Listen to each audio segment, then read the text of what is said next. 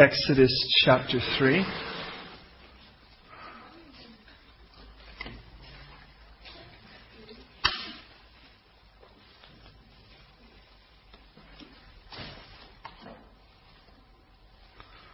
Read along with me if you would, please. Now Moses was tending the flock of Jethro, his father-in-law, the priest of Midian, and he led the flock into the back of the desert. Came to Horeb. Could you say Horeb? Not bad. That was very nice. The mountain of God. And the angel of the Lord appeared to him in a flame of fire from the midst of a bush. So he looked, and behold, the bush was burning with fire, but the bush was not consumed. Then Moses said, I will now turn aside and see this great sight, why this bush does not burn. So when the Lord saw that he turned aside and looked, God called him from the midst of the, of the bush, and he said, Moses, Moses. And he said, Here I am, as if God needed to find out where he was. And he said, Do not draw near this place, take your sandals off your feet, for the place in which you stand is holy ground. Moreover, he said, I am the God of your father, the God of Abraham, the God of Isaac, the God of Jacob, of Yaakov. Moses hid his face and he was afraid to look upon God. And the Lord said, I have surely seen the oppression of my people who are in Egypt, and I have heard their cry because of their taskmasters, for I know their sorrows. So I have come down to deliver them out of the hand of the Egyptians and to bring them up from that land to a good and large land to a land flowing with milk and honey, to a place of the Canaanites, the Hittites, the Amorites, the Perizzites, the Hivites, and the Jebusites. Now therefore, behold, the cry of the children of Israel has come to me, and I've also seen the oppression with which the Egyptians oppress them. Come now, therefore. I will send you to Pharaoh, that you may bring my people to the children of Israel. You may bring my people, the children of Israel, out of Egypt. Moses answered, and he said to God, who am I that I should go to Pharaoh and that I should bring the children of Israel out of Egypt? God said, I will certainly be with you. And this will be a sign to you that I have sent you. When you come and you've brought the people out of Egypt, you shall serve God on this mountain. Then Moses said to God, Indeed, when I come to the children of Israel and say to them, The God of your fathers has sent me to you, and they say to me, Well, what is his name? What shall I say to them? God said to Moses, I am who I am. He said, Thus you shall say to the children of Israel, I am has sent me to you. Moreover, God said to Moses, Thus you shall say to the children of Israel, The Lord God of your fathers, the God of Abraham, the God of Isaac, the God of Yaakov, has sent me to you, and this is my name forever, and this is my memorial to all generations. Go and gather the elders of Israel together and say to them, The Lord God of your fathers, the God of Abraham and Isaac and Yaakov, has appeared to me, saying, I have surely visited you and have seen what is done to you in Egypt. And I have said I will bring you up out of the affliction of Egypt to the land of the Canaanites, the Hivites, Amorites, Perizzites, Hivites, Jebusites, to a land flowing with milk and honey. Then they will heed your voice, and you shall come you and the elders of Israel to the king of Egypt, and you shall say to him, The Lord God of the Hebrews has met with us. And now, please, notice God likes us to be polite. Now, please, let us go three days' journey into the wilderness that we may sacrifice to the Lord our God. But I'm sure that the king of Egypt will not let you go, no, not even by a mighty hand. So I will stretch out my hand and strike Egypt with all my wonders, which I will do in the midst, in its midst and after that he will let you go. And I will give this people favor in the sight of the Egyptians, and it shall be, when you go, that you shall not go empty handed, but every woman shall ask of her neighbor, namely of her who dwells near her house, articles of silver, articles of gold, and clothing.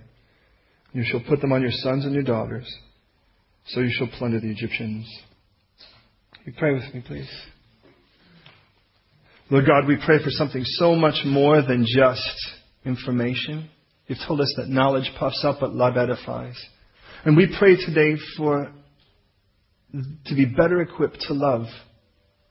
You've told us that we're no longer under the bondage of sin, having said yes to you. If we have said yes to you here, And if we have, God, then we're no longer under that bondage of sin, but we're no longer, we're, we're not free to then use that freedom as a, as a cloak for vice, as an opportunity to sin, but now through love to serve one another. And Lord God, I know that what you've intended church to be is so much more than a spectator sport of people coming and just gathering information, entertaining their minds for 40 minutes or whatever, and then walking out unchanged. You've intended for each of us, first of all, to come to you in our sinful state and to get saved. Saved from the ramification of our guilt, saved from the penalty of our filth. But then in being saved, God, you intend for us to become students. To go from being, from knowing that now we are, are rescued from the debt of our own guilt, but now also to be moved to a place where we would study and seek you, to seek to become more like you. But ultimately, as we become those students, your desire is to raise us up to become servants. That the church would not be a place of spectators, but a place of servants and servants in training. So God, for every one of us, remind us that church is not a place where we just sit idly by, but in this time now, by the power of your Holy Spirit, speak profoundly to each of us to take us up a level. So that it wouldn't just be that we would just kind of just kind of get there and say, all right, I'm comfortable with where I'm at, but God, that you would continue to motivate us to better, to best, to the greatest excellence that you call each of us to, to the highest calling. And so God, for that, for each of us today, I pray that you would minister, that you would do through me what I cannot humanly do, which is to speak to each one of us right where we need to be heard, right where we need to hear. And in that, God, that our prayers that have been laid before you, that we've desperately cried to be heard, that you would show yourself as the answer for every one of them. So God, I come before you right now praying for that immersion of your spirit, that fresh anointing, and that we would have so much fun now in your scripture. And I love you, God, and I thank you for the privilege of being able to be here with this precious flock. So Lord, save, equip, challenge, exhort, admonish, encourage, do that which you ordain, heal, strengthen, but don't leave us alone. So now redeem every second we pray. And may your word burst open and come alive more than it ever has in Jesus' name. Amen. I would say today, as I would any, please don't just assume it's true because I say so. Search the scriptures. Let the Bible always have the final say. We're obviously in the third chapter of Exodus. This really, in essence, starts in Genesis 15, where in Genesis 15, God had given a promise that this generation would be a generation that ultimately, four generations from being in captivity, would be released. That for 400 years they would be in bondage in a country that they don't belong in. They would be in it, but not of it.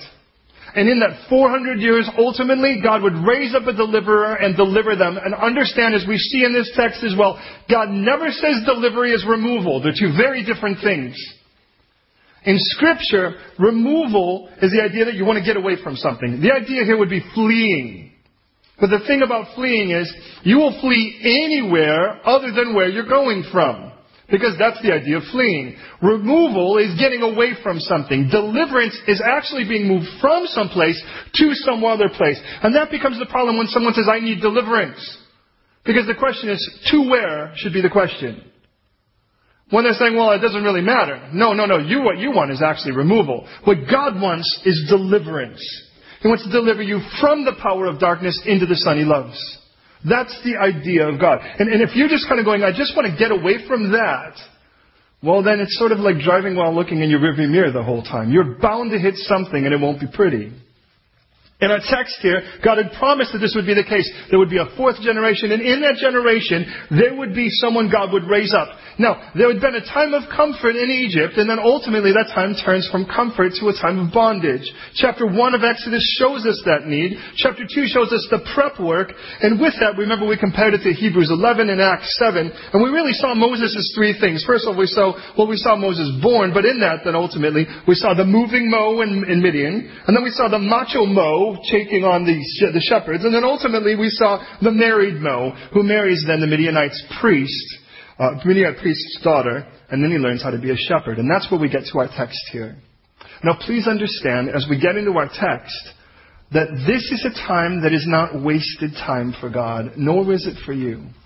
But it is the time where God zips through 400 years of bondage, in essence, and here zips through 40 years of Moses' life. Now, what we get ultimately is the result in chapter 3, verse 1. But that result took 40 years. And God has this way of developing the person He wants you to be, and a time, to be honest, where you will question God because it seems very much like a wilderness for you as well.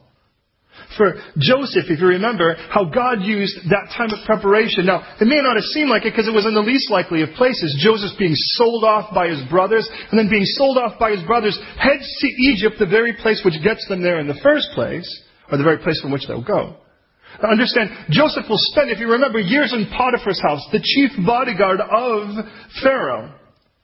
And then from there, he learns, think about what he learns working in the house of much plenty. He knows how to manage a great deal because he becomes the house manager of this man.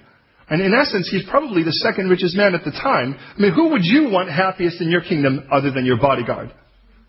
And with that, imagine Joseph being able now to manage a great deal of finances, something he wouldn't have known as a shepherd boy with his family. But then put in prison for a false charge. And then being put in prison, learning how to work with little. With the very little, and ultimately becomes in essence the manager of the prison. Now, ultimately, it's roughly 13, 14 years that he will spend in that time. What if it were half? Because then Joseph will be elevated for a time of seven years of plenty to oversee in Egypt, and then seven years of great famine afterwards. And understand God had used that time that you would have said, Why am I in prison? Come on! And think about how God had used that to prepare him. David, a little shepherd boy, being someone who, by the way, we read was following the sheep, which, by the way, if you're going to ever apply for a position as a shepherd, following the sheep is the worst you're aware of because that's everything gets, gets left is in front of you. Now, with that, consider the fact that there are other brothers. He's the youngest of eight, and the other brothers are leading the sheep. He's behind them. But ultimately, David will go from the place of being removed from this little following sheep shepherd to being king over all of Israel. But in between that time, he's going to spend maybe as much as 15 years of his life running for his life. Now understand, he's running because there's a king that is on the throne that has no interest in stepping off. Much like, by the way, your own heart. The moment you said yes to the living God, there was someone who sat on that throne beforehand, and whether you like it or not, it wasn't you. It was the enemy of your soul who's come to steal and kill and destroy you. And he has no interest in stepping off. And until that man dies inside of you, the king really will never take his throne. But for 15 years, David will flee. But understand where David flees. See, David spends those 15 years fleeing for himself in the hills and in the plains of Judah. Now, Saul, the king that's incumbent, by the way, is from the tribe of Benjamin, doesn't know that area. He was never raised as such. But David was a shepherd, which means that David knew the watering holes. He knew the places of grass. He knew the caves to keep the sheep safe. Had David ever imagined that those would be places he himself would be hiding, fleeing, trying to keep himself safe? But for those 15 years of running, David was cashing in on the first 15 years of just following sheep, learning from his brothers and his father where those places are. And the reason I say that is as we get into our text and it starts to come to pass, 40 years have passed of this man's life. 40 years where he's had to learn how to be a shepherd. He's had to learn how to do two very profound things, which, by the way, are both in verse 1. The very same things he's going to need to learn how to do to roughly 2 million people by chapter 12. Well, understand, maybe that's where you're at. Before we even move forward, maybe that's where you're at right now. Maybe you're at a place right now where you feel like you're in limbo. Where worse yet, you feel like you're in a wilderness. Things are barren and they seem bleak and rather hopeless. And yet in that you're going, what in the world is going on? And you want something to change. But really, is the thing you're wanting to change you? Because it's more than likely the reason he has you there is to change you. It wasn't like God put Moses in the middle of the wilderness so that he could turn it into a forest. He actually put him in the wilderness so that he could turn Moses into, well, into a shepherd. Interesting, because God will make Moses ultimately teach him how to lead sheep so that Moses could learn how to be a shepherd to the people. David, on the other hand, starting as a shepherd, would have to learn how to be a sheep so that he could cry out, The Lord is my shepherd. In our text here now, notice we are getting to it. Verse 1, it says, Now Moses was, and here's the two things, by the way. Notice the first thing is that he was tending. Do you see the word there? It's a key word. Because the idea of that is to spend your energy on this. Now, please understand, there are two different kinds of shepherds according to Scripture. There are those, by the way, that everything about the sheep is about how it benefits them. They fatten them because they're going to make good lamb chops. They make sure that the wool is taken care of by others so that they can make sure they have a better coat. And then there are those who actually genuinely invest their lives into those sheep.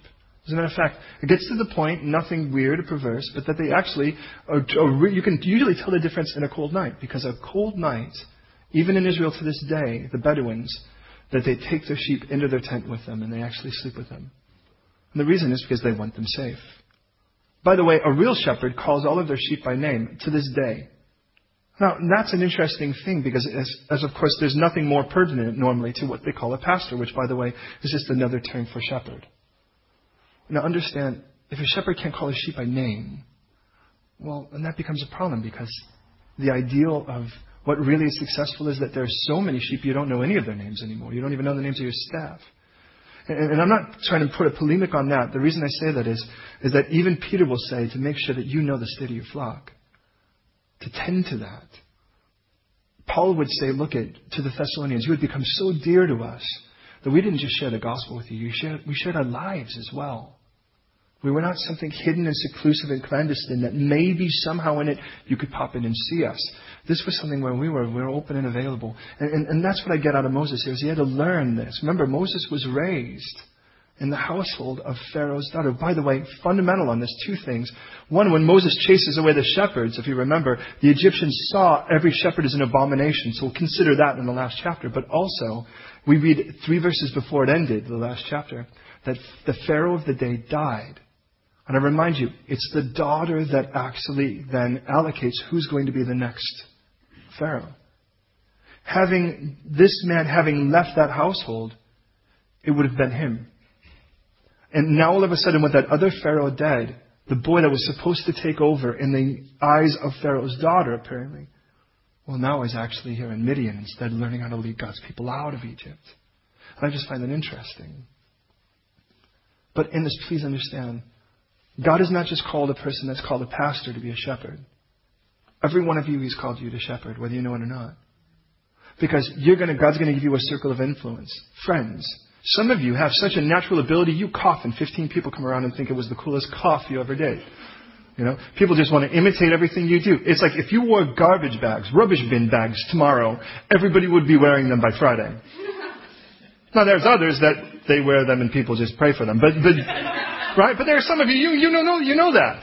I mean, I had a friend who was like this. I mean, he could chew gum and he just, and he used to do this for fun. He'd just like stick it in the back of his ear. Everyone would stick it in, he'd stick it under his chin. People would put it under their chin. Because they just wanted to be like him.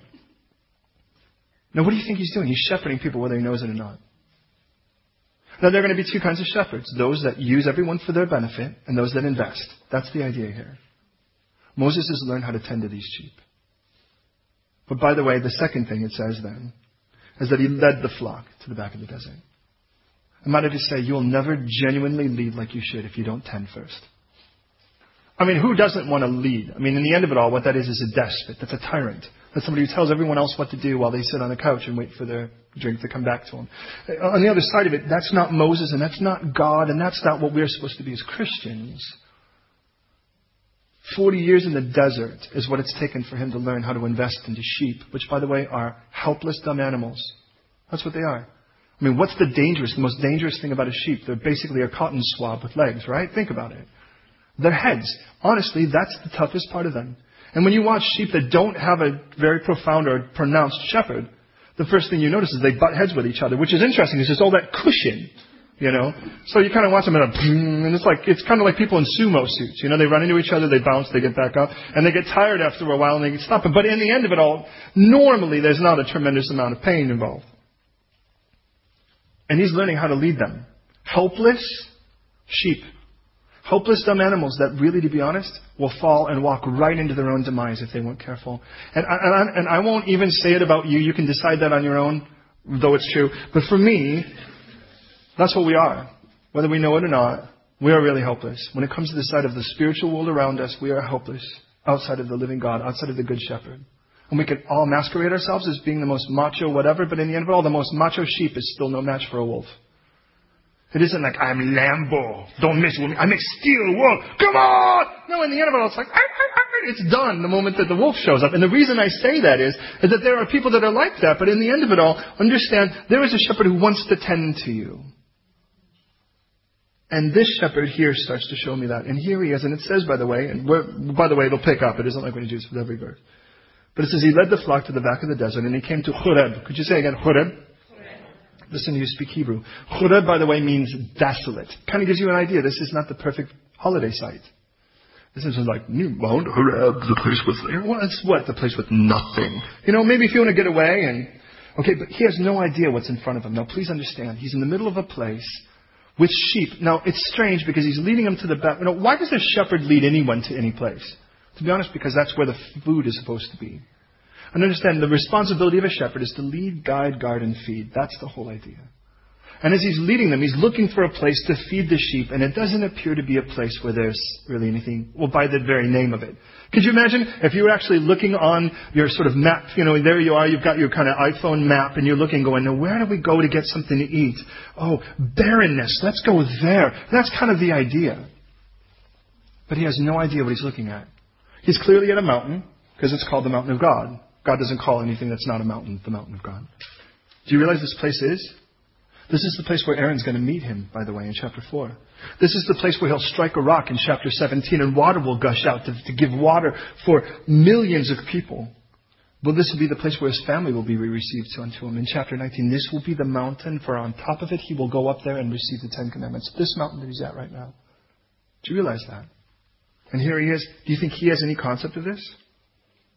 This is the place, by the way, where you'll come down and you'll see the golden calf and people dancing naked around it. This place. But at the moment, it looks barren. Now, some of you are visionaries. You can look into an empty room and go, I can see this place fully filled. There are others of you look and go, it's a blank room. This is one of those moments where everything looks very barren, but you have no idea what God's about to fill this room with. And again, maybe that's where you're at, you have no idea what he's, I mean, things may seem bleak and as this were desolate. But God works really well with nothing. He created the whole universe with it. He's not intimidated. And here he is at this place. By the way, interestingly enough, this will be the same place where Elijah will run and flee from Jezebel and do his whole pity party. Well, here, Moses is there and it says, An angel of the Lord appeared to him in a flame of fire in the midst of the bush. So he looked and he beheld the bush was burning with fire, but it wasn't consumed. Now, understand, Moses is about to say, I'm going to go see this. And of course, the first question I always ask is, well, who is he talking to? The sheep? It's been a long day. Um, or are the helpers? That's rather likely. But understand, in this place to this day, by the way, I, I found out the temperatures in a place like this. I've got a couple of them on my kind of, you know, where you can go, oh, look at the temperatures in New York. Um, 52 degrees. Celsius, by the way. Now, that's, that's the air temperature. That's the air temperature. You need like sunblock 1 million and 4 in a place like that, right? Now, I'd like you to consider this. 52 degrees out. And you're walking out there with a bunch of wool coats behind you, looking for grass to feed them on a place called Desolate. Are you with me so far? Has the scene been set for you? And a bush catches fire. Now, any of you think, that's a good sign. Now understand, in that area, to this day, tamarisk trees grow. The tamarisk bushes, by the way, emit an oil. And the oil that it emits does catch, well, 52 degrees is almost the setting on your oven. So you can understand this gets quite warm. Well, with that, it catches fire, but the thing that's unique about it is not that it's caught fire. He does not say, look, I'll go check out this bush. It's on fire. Notice what he says according to the text. He says, I will turn aside and see this great sight, why the bush does not burn.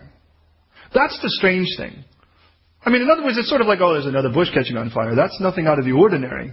But this one, we'll understand, when the oil covers them and the resin covers that bush, it takes but just a few seconds often, or at least at most five minutes, for it to, to completely disintegrate into nothing in front of you. That's the strange thing. So imagine lighting a match and watching it, and it never burns down. It just sat, it's, it's there and it's still lit, which tells me that apparently it must not be the fire I'm used because the fire I know eats stuff, consumes and takes it over. This fire must be pulling from some other source or material to keep it burning that apparently doesn't run out. Listen to that again. This fire must be pulling from a source that doesn't run out. And, and can I just say, and of course we're going to just, we're just going to be pulling all kinds of things in as we walk through, through this.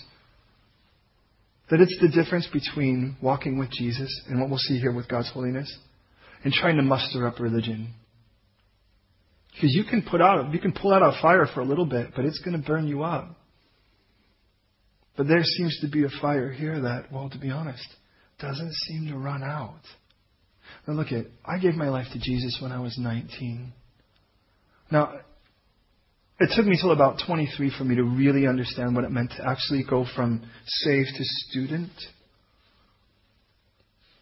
But uh, dare I say, that's more than half my life ago. And I tell you what, I, I'm more fired today than I am way back then.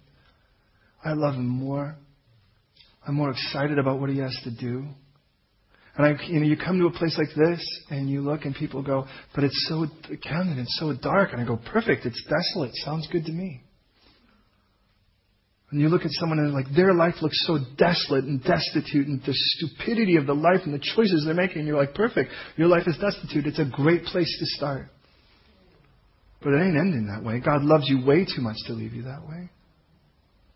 Could there be a place more hopeless at a moment like this for the sheep than this? Would you think this is the place I'll probably meet God? But please understand something. It's been how long? It's been how long since we've seen anything we thought was a great move of God? You tell me. At least 400 years. Yeah, with Moses, there's been this really cool thing in regards to Moses being born. But did you see the heavens part or anything like that? No, what we saw was some maneuvering that looked really cool, behind the scenes perhaps. But really, we haven't seen anything that we would say, wow, this is a great move of God for at least four centuries. Are you with me on that? Because it'll make, it'll be very important for us. So imagine, set that scene as we get into what God's going to say here.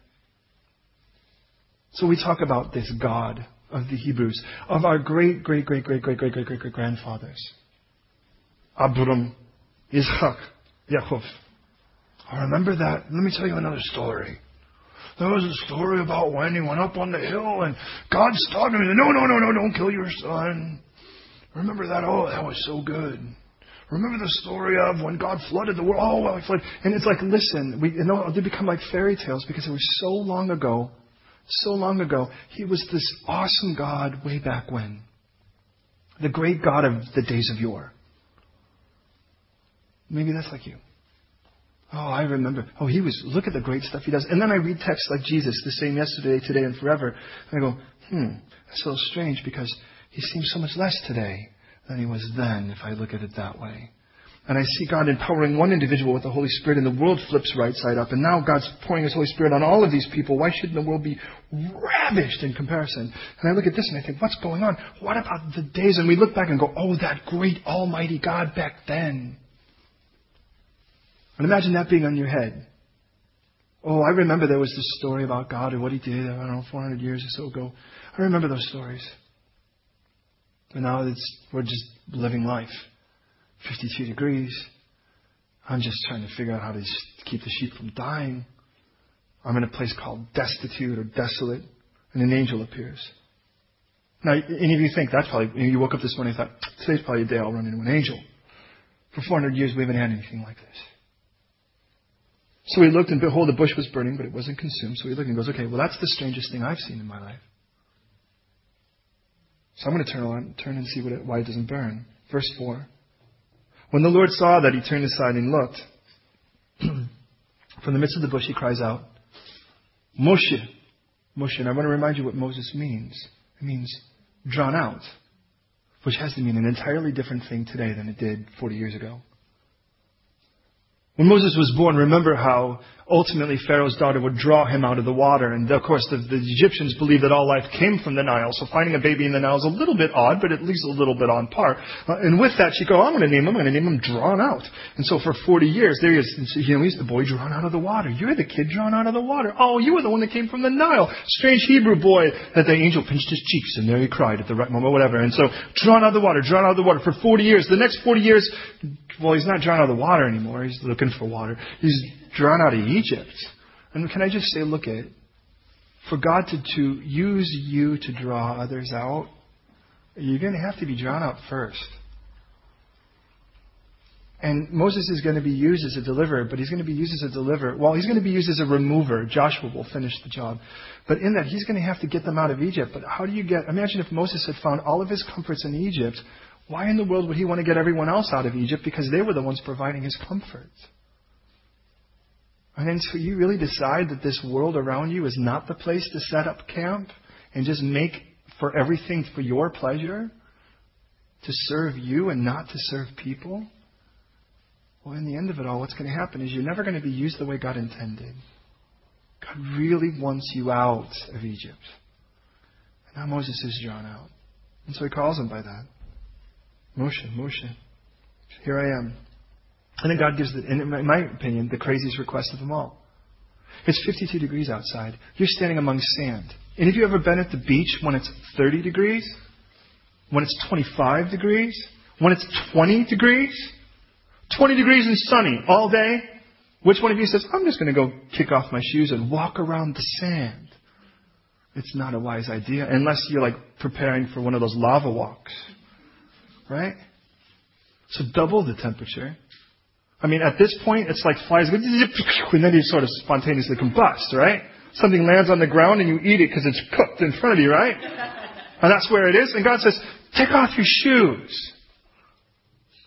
And you think, is this an act of faith? I mean, now, which one of you? First of all, remember, you're there with sheep. Sheepy, Bob, mind yourself, Larry, good, good, good, Tom, Tom, Jerry, and all of a sudden, whoa, there's a bush on fire. Wait here, guys, I'm going to go over here and check this out. And he kind of looks over and it says, imagine, and all of a sudden it says, Amina. And you're like, whoa, whoa, whoa. Bush is talking to me. Amina. Yeah, yeah, I'm right here. And I mean, imagine if there was any other shepherd with them. Anyone else. Uh, what, did, did they hear it? And you're like, well, hold on, there's a bush on fire, but it's not catching on. I'll be right back. Yes, I'm right here. Wow, how weird would that be? And then you watch them and they're like, oh, okay. And you start taking off your sandals and you're like, whoa, whoa, whoa. Okay, at this point, I would have thought, could I get something? Give me something. Okay, I'll tell you, I'll make a deal with you. A little pool. little, okay. And I'll happily, why, why shoes? Why shoes? Because under your shoes is the history of the world you've been walking in. And what's interesting is, traditionally, you remove shoes at anyone's house because you didn't want to take the world into their house. It's interesting because we think of church as the opposite. We think of it as the place where we bring all of our filth. Well, Jesus met us to get rid of that filth, but it, he'd like to take care of it and deal with it so that actually we enter his gates with thanksgiving and his courts with praise. Versus, I'm going to enter in with all of my bondage and burdens, and maybe by the third song I'll be okay. In you see, there's something different. God says, look at, I, I, look at this place where it's going to be just you and me now. I, I, don't, I don't want the world there. I want to just be you and me now. Because we've got something here. And he says, look at, I'll tell you why, because it's holy. Now, what made it holy? The bush? The fire? The sand? Everything else could be the same, but one thing, and it would cease to be holy. And that is God. Now, please understand Nothing makes you holy but God. You're not holy from, you're holy unto. Please know the difference. Because if you think you're holy by behavior, the word should be pious. If you think you're holy by behavior, then you can totally not be with God, totally not be holy, but then actually be self-righteous, which will make you actually unrighteous and irritating at the same time on the other side of it. What makes you holy? Here's the strange thing. I can do all the right things and be completely wrong, but if I find myself being with the Lord, I'll find myself doing those things, but they'll be the product of it. And the Lord's not like, look at, clean up your acts. When the Lord says be holy, what He's not saying is be nice, do good deeds. What He's saying is be with me, please. And if it weren't the case, he wouldn't have spent so much time on the Ephesian church where they did the right things but left their first love. And he's like, look it. This is holy because I'm here. You're here now. And I want you holy too. And I want to get the world off of you. The world for 80 years now. 40 years of living in the lap of luxury and then 40 years of living in the back of the desert. And listen what he says. I'm the God of your father, the God of Abraham and Isaac and Jacob. Remember those great stories a few hundred years ago? Moses hid his face. He was afraid to look at him. And he says, I've surely seen the oppression of my people who are in Egypt. I've heard their cry because of their taskmasters, and I know their sorrows. I want you to know the God you're dealing with. Three things. Ra, the word for seeing, is to inspect, to be there, to observe. Shema, perhaps you're familiar with the word, like Hear, O Israel. Hear with an intent to act. But the most powerful in me is the word yada, the one for know. You use the word to this day. It doesn't just mean I don't understand a concept. It means I haven't experienced the knowledge of it. And when God says, look at, I'm not a God that somehow got a memo that said, you better do something about these people. They're complaining and it's driving heaven nuts. You know, the persistent widow. Look at God's like, do you realize every time you've cried, I've heard it? Do you realize that? And you go, but but why didn't you act then when I needed you to? Think of the situation with Lazarus. It says because he loved him, he waited. He waited for what? He waited until it was helpless, except for him. He waited until Lazarus was not only dead, but he stinketh. So that the daughters, I'm sorry, sorry, the sisters would come to him and say, if you would have been here, he wouldn't have died. Oh, now it's hopeless. Jesus, that's what I'm waiting for. You see, God knows when, if He stepped in, your testimony will be how God helped you. And God isn't interested in testimonies about how He helped you. God is interested in being the testimony of how He did it. Because in the end of it all, He really did do it either way. The issue is whether or not you're going to give Him credit for it. So the same way that when somebody's drowning, well, you don't jump in in the beginning of it all because they'll slap you and hit you and so forth. You wait until they're actually ready to, to take your help and give up. Then you pull them to shore. The Lord will do that with you. He's like, but that does not mean I haven't heard those cries. I've heard every one of them with an intent to act. God's just smart enough to know when to step in. We're not smart enough to know when. He should. But I've also seen your oppression. I've watched your bondage. I've inspected it. I know it better than you do. There are some in this room who've walked with Christ and are convinced at this point they will always be in bondage. They're just convinced. They'll never be free from internet pornography. They'll never be free from alcohol. They'll never be free from whatever. And the world has done a really good job of teaching you that too. And you hear people give a testimony and it only makes it worse for you. Because someone says, you know, I, just, I was a terrible person. I was kicking nuns and slapping puppies and just doing snorting Drano and everything. And then I came out to Jesus and poof, it was all gone. And you're like 23 years into it and you're still trying to figure out how not to drink. And you're like, and you say to yourself, God, all right, well, probably the nicest thing you could do is just kill me now before I do anything worse with this. And God's like, no, no. See, you really have, you don't know your bondage well enough to know it like I do. But the greatest thing is the third. See, there are words to know intellectually. There are words to know in regards to experience, and there are words to know explicitly. But more profoundly is the word sorrow.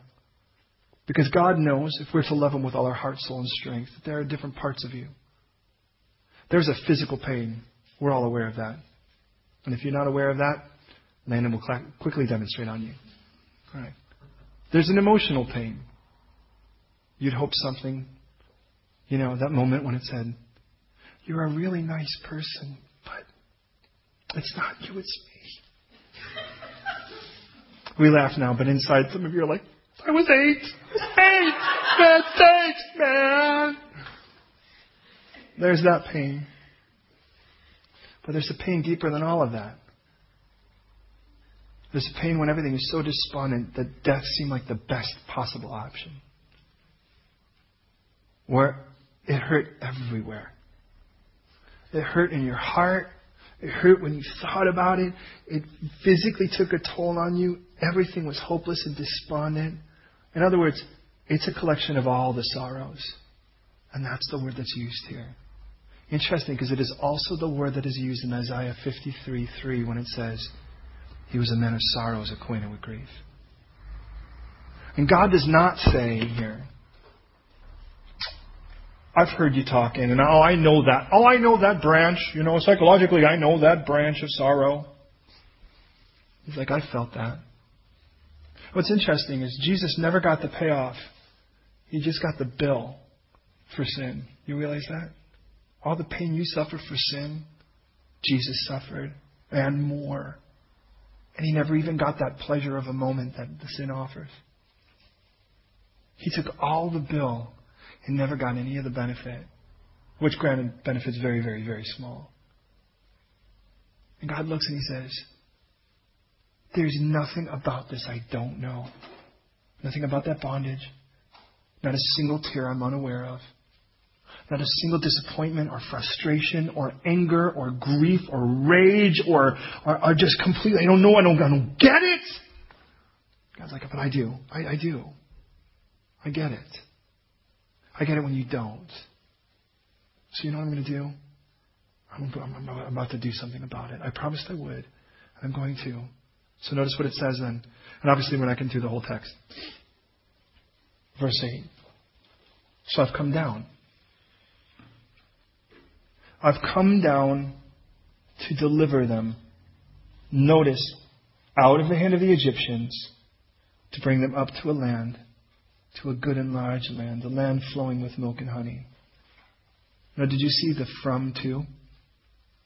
From bondage to a bright open land. Creation itself seeks to be delivered from the bondage of corruption to the glorious liberty of the children of God. 8, Romans 8:21. Paul would say, "I give to you what I first received." I deliver it to you, what I first received. The gospel, 1 Corinthians. He speaks in regards to the information, even in the Lord's Supper, 1 Corinthians 11. Colossians 1.13, He's delivered us from the power of darkness and conveyed us into the kingdom of the Son of His love. The question is, have you been delivered? Or are you still just seeking to be removed? Just get me out of this hell. The problem is you get out of one hell, you'll find another. Are you aware of that by now?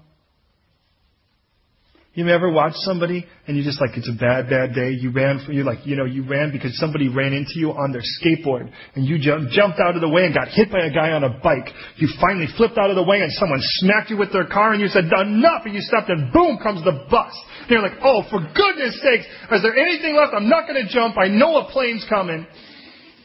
You ever have days like that? Seasons like that? You ever have them like that personally? In all honesty. It's like, you know what? He said he was a Christian. Oh, you knew better. Don't lie to yourself anymore. Satan says he's a Christian. You're like, I know because that guy was Satan. You know, he said, oh, he said it. So you left that and you ran into another relationship and oh, that was so much better because he was nice for two days. And you ran out of that situation just in time for that guy to get out of prison and just on his way back in. And you, and then the reason I say that is, is you're going, you know, because at the end of it all, all you're so busy fleeing, you don't care where you're going. You're just so busy getting out of it. And God's like, look at, you can run out of Egypt and find another temp, you know, find another bondage if you want to. God's like, that's not the way I play this. I am busy getting you out, but I'm busy getting you into someplace better. The place better, which ultimately will be Him. God has no interest in just removing you is interested in delivering you. Here's the most amazing part. We'll bring this around with this. So come, he says. I'm going to go deliver him. I have come down to deliver him. And there's a part of me that would think, you've come down into a bush to deliver them. That seems relatively harmless. Verse 9 he says, Behold, the cry of the children of Israel has come to me. I have also seen the repression by which the Egyptians done. Now, therefore, I'm going to send you. Verse 10. And up to this point, I was actually okay with the bush talking to me. I was okay with the fact that it knew my name and even told me to take off sandals. Strange, but I could put them back on if it really didn't work out so well. It was reparable. I love the idea of God coming down to deliver. London, how about you? I've seen their cries. See, here's the thing you don't. There's a man in Mark 5 possessed by a legion of demons. A legion of demons. We wouldn't have called him a man. We would have called him a maniac, a menace. Chained, naked. People try to hold him down. Untamable. People hide their kids from him for good reason. Hangs out at the cemetery and screams and howls, cuts himself with stones. And you know what we hear? We hear a madman. We hear demons. We hear, oh, that's spooky. We hear all that stuff. You know what? And we saw a menace acting crazy. That's what we saw. God says he was a man. And he said, I heard the cries. See, to God, it was a cry. And the reason I say that is, if you just take a walk one mile south of here, you're going to see people cry and you won't recognize it. They'll be flipping you off. And strangely enough, doing that, that's their way of crying out. They don't even know it. But God does. Oh, they're yelling and they're screaming. They're getting drunk and they're throwing up all over each other. They're ripping each other's clothes off. And that, strangely enough, that is a cry that we can't hear, but God does. He says, I'm coming down but I'm not coming down to say you need to stop drinking and you need to stop doing drugs and you need to stop being a prostitute. This thing is you need to be delivered out of that into Jesus. That's where you need to go. Because if you don't go there, you'll go somewhere else that's just as bad or worse than where you are right now. And we're not here to, we're not the removal club. There are removers people can hire for that. But even them, they're smart enough to ask, where are we taking this stuff? I mean, could you, you know, there are times I think it would be cheaper to say, could you just get all this stuff out of here? Where? I don't even care. Maybe that's the case with you inside. But we are not the removal club. We're disciples of deliverance. We've been moved out of the power of hell out of the kingdom of darkness into the Son of Jesus, uh, into the Son that God loves, into the power, into a new creation, into the power over all hell, over all, uh, over all power, might, dominion, and everything, because we're seated in Christ. Any of you pray, God, deliver those people? Come down and deliver them. Or do you just pray, God, just shut them up, stop them from acting that way? They're driving me crazy on this bus. Can't they, can't they sin quietly? Or is it that God, listen, I'm so tired of watching these people kill themselves. I'm so tired of watching it. Come down. And God says, uh, I'm coming down. I'm coming in right now. I've, I have come down. And they're like, awesome. And he's like, so I'm going to send you. And you're like, well, wait, wait, wait a minute. I was kind of hoping this would just be entirely supernatural. You know, you just kind of go and blow up that place, leave them all alive, but just blow it up. You know, right in the middle of the of the whole Olympic ceremony. There's James Bond. There's the Queen. There's Jesus. Oh, that would have rocked. That would have been way cool. But you know, if Jesus would have come down like that, we would have left. We would have left. It would have been it. God's like, but listen, are they dwelling in the spirit or dwelling in the flesh? Well, they're dwelling in the flesh. Well, then they need to see something in the flesh. Not acting in the flesh, but in a physical, tangible form. Approach them. That's the world they're living in. And that's you. I could send your sheep, but I'm sending you. Now look at the rest of it, which we'll look at next week, God willing, will be how Moses wants to argue just like we do. Listen, God says, listen to what God says. I just want to say this, this Ted. God says, I've heard. I've inspected, oh, I've inspected first. I've heard, I know intrinsically. I've come down. I'm going to do this. So let's go. And Moses says, Who am I? That I would do this, that I would deliver. And God's like, Look at, you've got eye trouble. You got the wrong eye. You need to go from eye to eye. Your eye to my eye. Your eye is who am I? God's like, does it matter who you are? I could have picked a sheep. I didn't. You turned aside. You turned aside. That's what qualified you. You turned aside. Oh no, no, I've been preparing you for 80 years. You just don't know it. For the last 40, sitting around with sheep, you think that that's been just nothing? I've been preparing you. You think it's sitting in a cell? I've been preparing you. You think it's just been sitting around waiting for something to happen? I've been preparing you. You don't know how yet, but I'm going to show you. So let's go. Who am I? Does it matter? I'll tell you. And then ultimately, what Moses will ask will be two things Who am I? And who are you? Two very bad questions to ask to the guy you're about to recruit to change the world, don't you think? But notice what God says, and I'll just keep this idea. We've talked about God and His stories for years. We walk about and we go, this happened 35 years, 100 years ago, roughly. God is still the I am. He could have picked a lot of other names for himself. He could have just said Bob, but he didn't. He could have just said God, good enough. Why I am? Because you need to stop thinking of me in the past tense. You need to stop thinking that all the miracles are over or maybe sometime in the distant future where God's going to come down and everything's going to get, you know, revelation stuff. Okay, that's going to be, you know, crazy. But in, between then, it's mundane. God's like, no, it's not.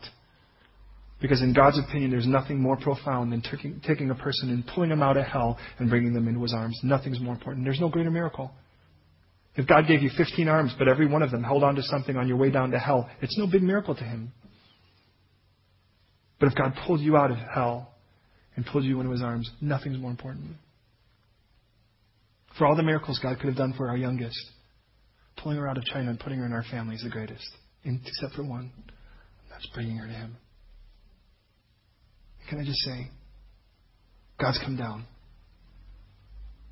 And He's come to deliver. He says, so let's go. Who's ready? And you could say, but God, I, I, I, I. And God's like, you got the wrong I. Go with the I am, not just the I was. God's not like, you know, I'm a little old now. I used to do some really cool stuff, but can you do it now, please? I, I'll sit and watch. I'll cheer you on. I got, I got some angels. They'll help. You really think God's going to actually put something as important as someone's deliverance and give you the responsibility of making it in your strength? It's way too important him. And so are you. So are you. As we pray, are you in that wilderness? Is that where you're at? Are you busy running from one thing to the next? Trying to figure out how to flee instead of be delivered? God's got a destination for your removal, and that destination's Him. God wants to deliver and transform people, and He wants to use you. Strangely enough, this morning you turned aside and you came in here. And there's a bush that's been on fire for an awful lot of years now, but hasn't been consumed. Oh, the bad parts have been, and they continue to be. Praise the Lord for that. I'll give him enough wicked fuel for him to burn, and he's welcome to do it anytime he wants. What about you? Are you willing to trust this God as I am, not as I was? To use you. Are there things so helpless right now that you're in this place of desolation? Then good. Let God show his power. Because in a place like this, all there is is him. Will you pray with me? God, I thank you so much for the beauty of your text, for the glory of your word, for the power of your spirit. Lord, I thank you that in this room right now, you're not a shepherd that just knows sheep in general. You are a God who calls his sheep by name. There's a mass. It isn't like all the Calvary Chapel people over here and all the Baptists someplace quiet and all the Pentecostals over here where you could get loud or whatever, Lord. I know in the end of it all, what we are is we're sheep you know by name and you tend to us. Not just leave us alone to wander around and butt heads. Thank you for tending to us. Much better than Adam tended to the garden. Thank you for leading us.